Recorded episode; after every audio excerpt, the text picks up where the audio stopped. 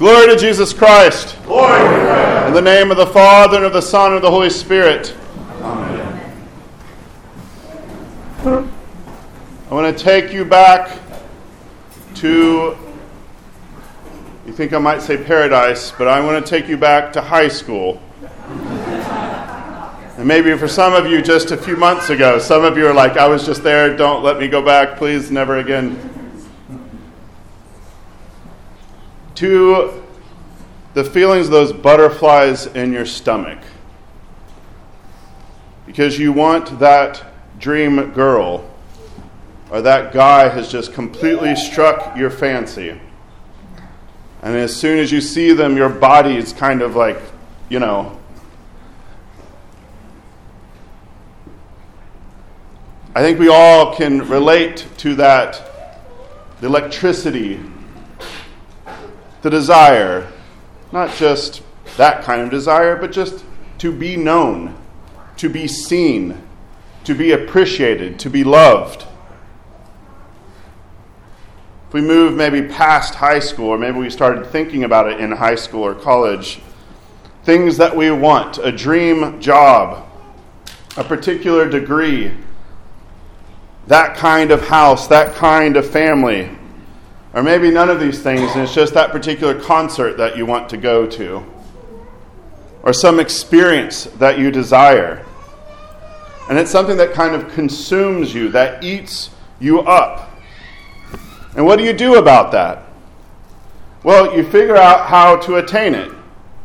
You probably think about it a lot. You scheme, you plan, you might even shed some sweat You'll go without sleep. You'll go without food. You'll do whatever it is that you need to do in order, in some way, to see that girl, that guy, that job, that situation in life happen.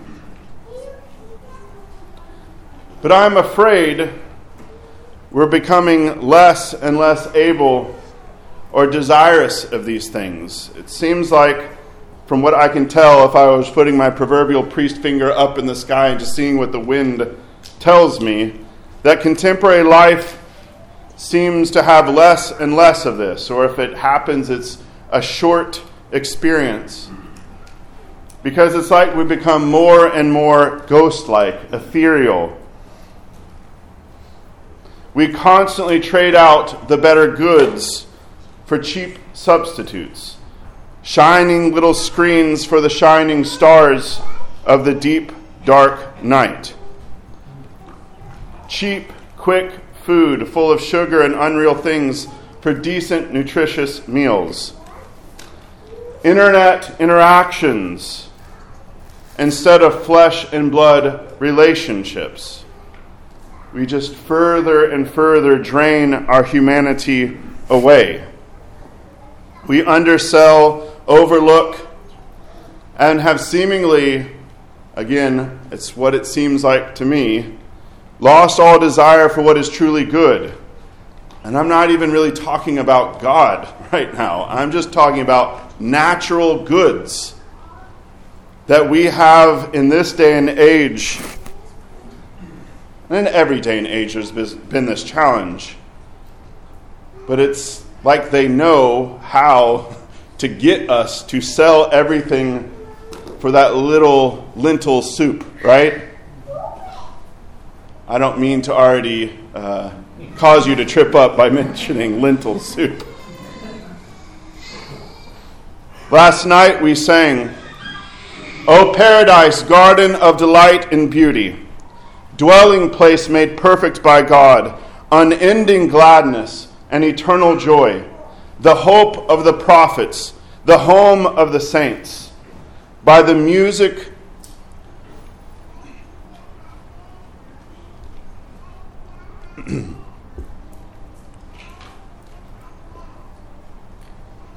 by the music of your rustling leaves, beseech the Creator of all.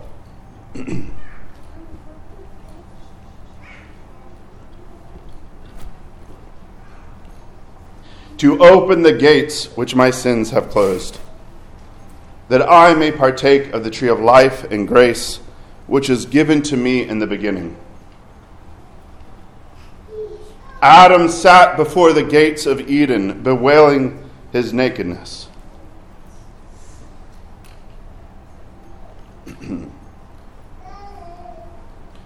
and crying.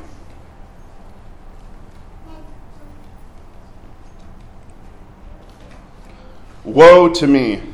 I have listened to wicked deceit. I have lost my glory and now am driven away. Woe to me!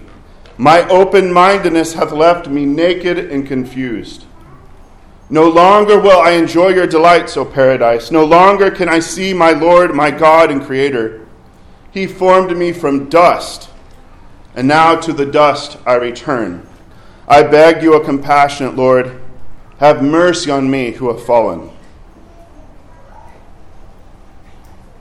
The church, in all of her wisdom, puts before us Adam weeping, lamenting, because he knows everything that he has lost. What a powerful image to contemplate. And this isn't just a single tear or keeping back tears that Adam has before the gates of Eden.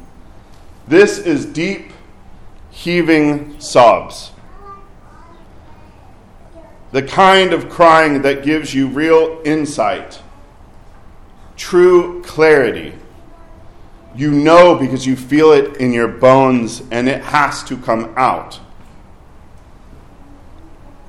This is the season of Lent, where we look to our fallen forefather Adam and we sit down beside him and we weep. These tears are not crocodile tears. They're not just those kind of like, it's the deep, deep compunction. It's something encouraged by the fathers, saying this is the sign of faith. Tears. To have our hearts so deeply struck by what we have lost and who we miss God Himself. What have we lost? We lost peace, stability, being fully known. You could say eternal life, communion with God. We lost everything that makes everything else have meaning. Like Adam, we have been deceived by fleeting pleasure, the desire to be like God, in some other path than obedience to Him and the cross. As the hymn tells us, our open mindedness, something that we laud in today's culture, but as someone once told me, uh, open mind means that there might not be much there, that it's about liable to fall out, right? It's just open mindedness has left us with nothing, emptiness. We leave ourselves open for every possible option and we miss the only true real thing. We have perceived ourselves in our nakedness instead of crying out to God in our nothingness and in our shame. We cover, right? We make fig leaves. We bury our talents. We hide in the shadows. And if that wasn't enough, we also, on top of that, we churn and devour our brothers and sisters with blame. What does Adam do? Well, you gave me Eve. Even not only blaming Eve, but you, God, you put me in this situation. Like, we even blame God for our condition. Is this not contemporary mankind? Lost, exiled, naked, ashamed, angry, fearful, ready to strike, blaming everyone and everything else around us. If we look at the book of Genesis and everything that is the fallout from Eden and their, the loss of that paradise, what's the next story? Fratricide. We're going to be reading the book of Genesis for this Lent. And if you read through the book of Genesis, there's some high points. There's some nice God intervening. but it's kind of death, death, death, death, death. With God intervening and saying, No, please, come on. this way. I'm going to prepare an ark. I'm going to do whatever I possibly can for you. But hearts derailed, hearts consumed with this world, with the promise of the fruit that Adam and Eve thought looked so nice, with that chance to become God, building up whatever towers of Babel that we participate in. The fruit of all of this, spiritual death, but it's also real death. Cain and Abel.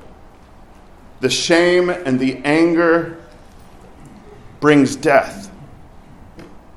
So, our Lord in this gospel this morning tells us of the goods that we need to pursue, the things that are real, not the shadows, not the fleeting pleasure, but what paradise really is. First, that is the good of others in forgiving them, trading our judgment, our self righteousness, our sense of what we think is right, or our justice and allowing others into our heart, to make space for them, to forgive them, to free others from your condemnation, your judgment, and allow yourself to love. This would have stopped Adam from blaming. This would have stopped Cain from killing. This would have put the brakes on it all instead of hiding, instead of looking for who else or what else, instead seeking reconciliation and forgiveness. Second, that we seek the good of knowing God rather than the glory and the respect of men. We trade those fig leaves for the actual truth to be seen in all of our naked glory that God made us that way, and this is who we need to seek. God in the secret, in the depths of our hearts, in all of the nakedness that is there, that rawness, that vulnerability. This is the time to go there. Secretly praying, fasting, not making a show, not talking about it just doing it. And if you fall, if you betray the secret of your heart, just return there. Do not trade the glory of God, which is you, for the glory and respect of man or whatever you think that it is that you need to do to fit in, even in church. and finally, our Lord tells us the good of the kingdom, his rule, to return back to that paradise. Elder Cleopa, I mentioned this last year, and it's just too good to not. Elder Cleopa from Romania had this incredible line May paradise consume you. Maybe that is the theme for this Lent for you, but especially for this first week of Lent, this clean week. May paradise consume you not your judgments, not whatever you seek in others to affirm you, but paradise itself, God Himself consuming you rather than anything else in the world. The fruit and all of its false promises. Because we need deep retraining. We need to be able to discern what is truly good. Eating that nutritious meal, looking out at the stars at night instead of shining screens. All of these little natural things that help prepare the way for us to have our minds and hearts open to God Himself. We know that in the world, anything that we desire, we go back to that girl, that job, that house, it requires of us sacrifice, effort, dedication. And our souls, our hearts, paradise requires nothing less than this. We must retrain our appetites, our habits, our goals. We must yearn with the deepest yearning we have for Christ. We seek Him early in the morning, in the middle of our commute, while we eat lunch, while we are recovering from an argument with a spouse or something, that we remember at that moment Christ and we ask for forgiveness or we reconcile. We say, This is my fault. When we eat dinner, when we wake up at night, and that cold sweat or that dream that just freaked us out, we cry out and we call out to Christ. If we truly treasured God, our heart would be there. It would dictate to us what we dream about, what we daydream about, what we desire, what we spend our money on, what we spend our time on, how we live our life. We would enter into this fast with zeal. If we fall, if we fall, when we fall, we will get up and we'll keep heading to, to paradise. We will fast and we won't eat our brothers and sisters. We will give alms and not keep everything to ourselves. We would simplify our life so as to prioritize prayer and the services of the church, paradise, the kingdom. Today we commemorate the example, not the example, but St. Porphyrius himself. In his life, at one point, he has, it tells us he has weak knees. He's unable to walk. The next sentence tells us St. Porphyrios, because he couldn't walk, he crawled to church for years. Don't let the little things that come up derail us from the pursuit of paradise. There are real things that happen that derail us that we can't help. Sickness, right? Car accidents.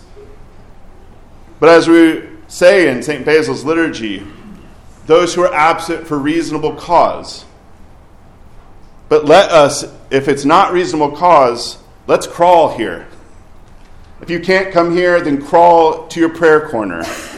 Do whatever it is so that paradise can consume you, so that we can crawl together, if necessary, into the presence of God Himself. May paradise consume you. In the name of the Father, the Son, and the Holy Spirit. Amen.